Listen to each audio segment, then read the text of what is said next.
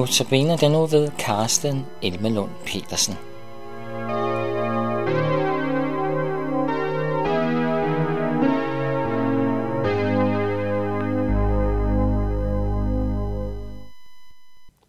Og her i studiet er det Karsten Elmelund Petersen, der byder velkommen til andagten Notabene. I det daglige er jeg lektor på Dansk Bibelinstitut, og jeg har valgt, at vi denne uge skal tage udgangspunkt i salme 103. Og øh, vi tager øh, et par vers her øh, fra vers 20.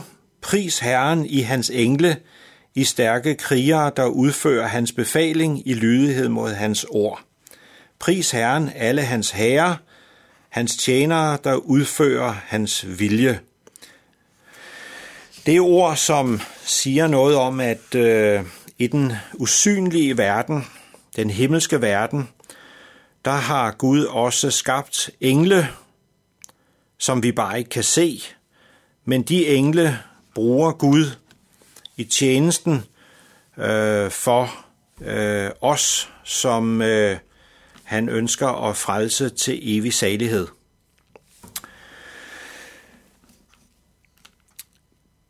I år 33, da Jesus døde, så rasede der en kamp i hele den himmelske verden.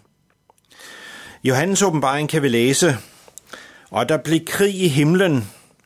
Michael, ærkeenglen Michael og hans engle gik i kamp med dragen, og dragen og dens engle tog kampen op, men de kunne ikke stå sig, og de havde ikke længere deres plads i himlen.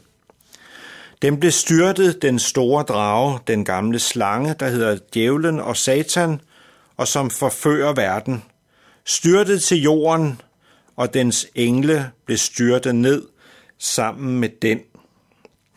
Så langt Johannes åbenbaring kapitel 12, vers 7-9. Andre steder i det nye testamente kan vi læse, at Satan regerer sammen med ondskabens åndemagter i himmelrummet – det er et udtryk for den magtkamp, der foregår i den usynlige åndelige verden. I år 33, da Jesus døde, så var der altså kamp. Vi læser faktisk også et sted i Hebræerbrevet, at da Jesus døde på korset, så gik han ind i den himmelske helligdom og rensede den med sit offer. Det er meget tankevækkende og bemærkelsesværdigt. Men Gud havde jo skabt alt godt fra første begyndelse. Og Gud skabte englene gode til at være hans tjenere.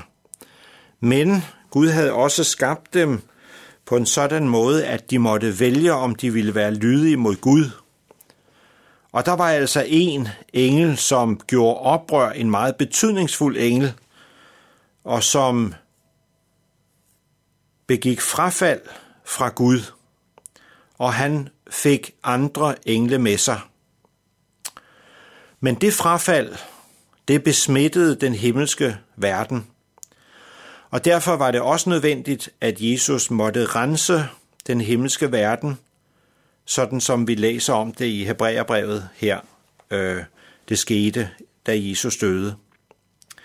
Og der, hvor Jesus nu sidder ved faderens højre hånd, der er al synd og ondskab renset ud.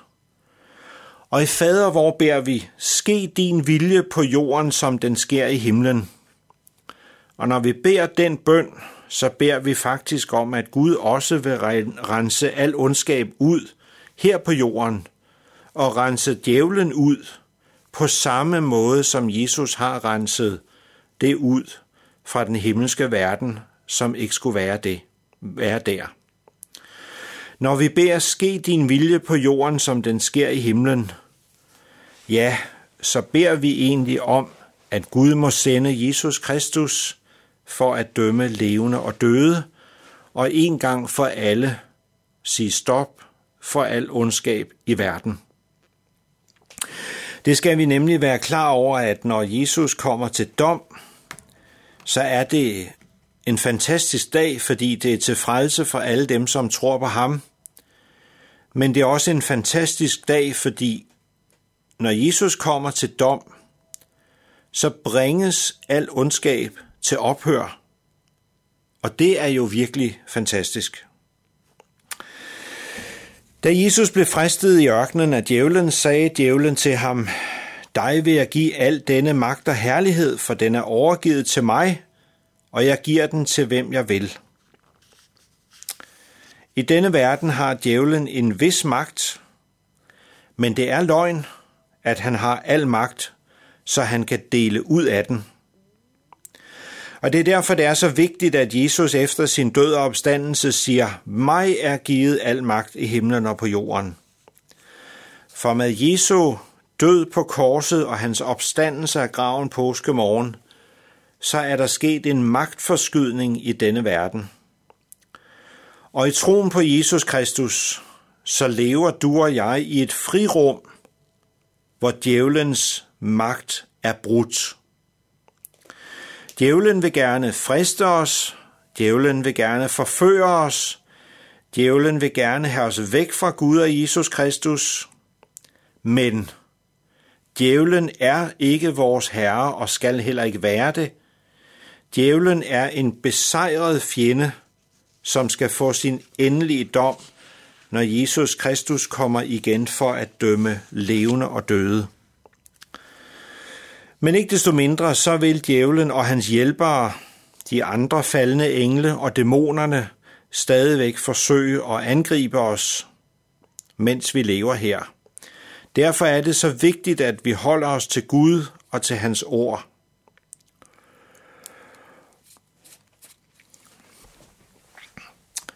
Jesus forudsagde selv,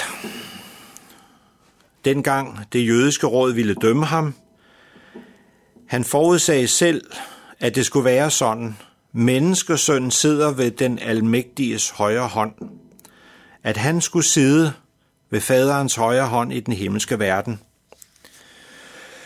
Og den himmelske verden, den er øh, anderledes. Det er en frekvens, vi ikke kan komme ind på, men den er så overvældende. Og i de bibelske tekster, der bruges der nogle gange meget stærke udtryk for ligesom at vise, at det er stort og vigtigt. Da kong Salomo i det gamle testamente skulle indvige templet, og templet i Jerusalem, det skulle være det sted, hvor Guds nærvær øh, var i Israels folk. Så siger han alligevel, nej, himlen og himlenes himmel kan ikke rumme dig, Gud. Gud er ikke begrænset, han er stor, han er allestedsnærværende. Derfor er han også i templet, selvom han bor i himlen. Men Gud bor i den tredje himmel, og den har vi ikke adgang til. Men her er et eksempel udtrykket himlenes himmel.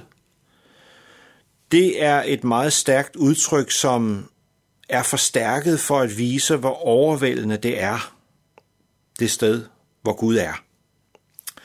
Og i det nye testamente læser vi også, at Jesus Kristus efter sin opstandelse og med sin himmelfart er steget op over alle himle, og han er ophøjet over himlene.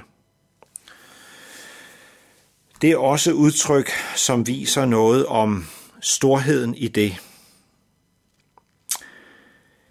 Vi får nogle små glimt ind i den himmelske verden, også i det nye testamente. Kort efter at Jesus er død og opstået, så udbryder der en forfølgelse af de første kristne, og Stefanus er den første, der lider martyrdøden. Og kort før at Stefanus dør, så siger han, Nu ser jeg himlen åben og menneskesønnen stå ved Guds højre side. Det er et fantastisk ord, fordi at Jesus er jo steget til himmels kort tid før men han står ved faderens højre hånd. Han havde endnu ikke nået at sætte sig ned. Han var klar og gik og fulgte Stefanus, da han måtte lide og gå i samme fodspor som Jesus.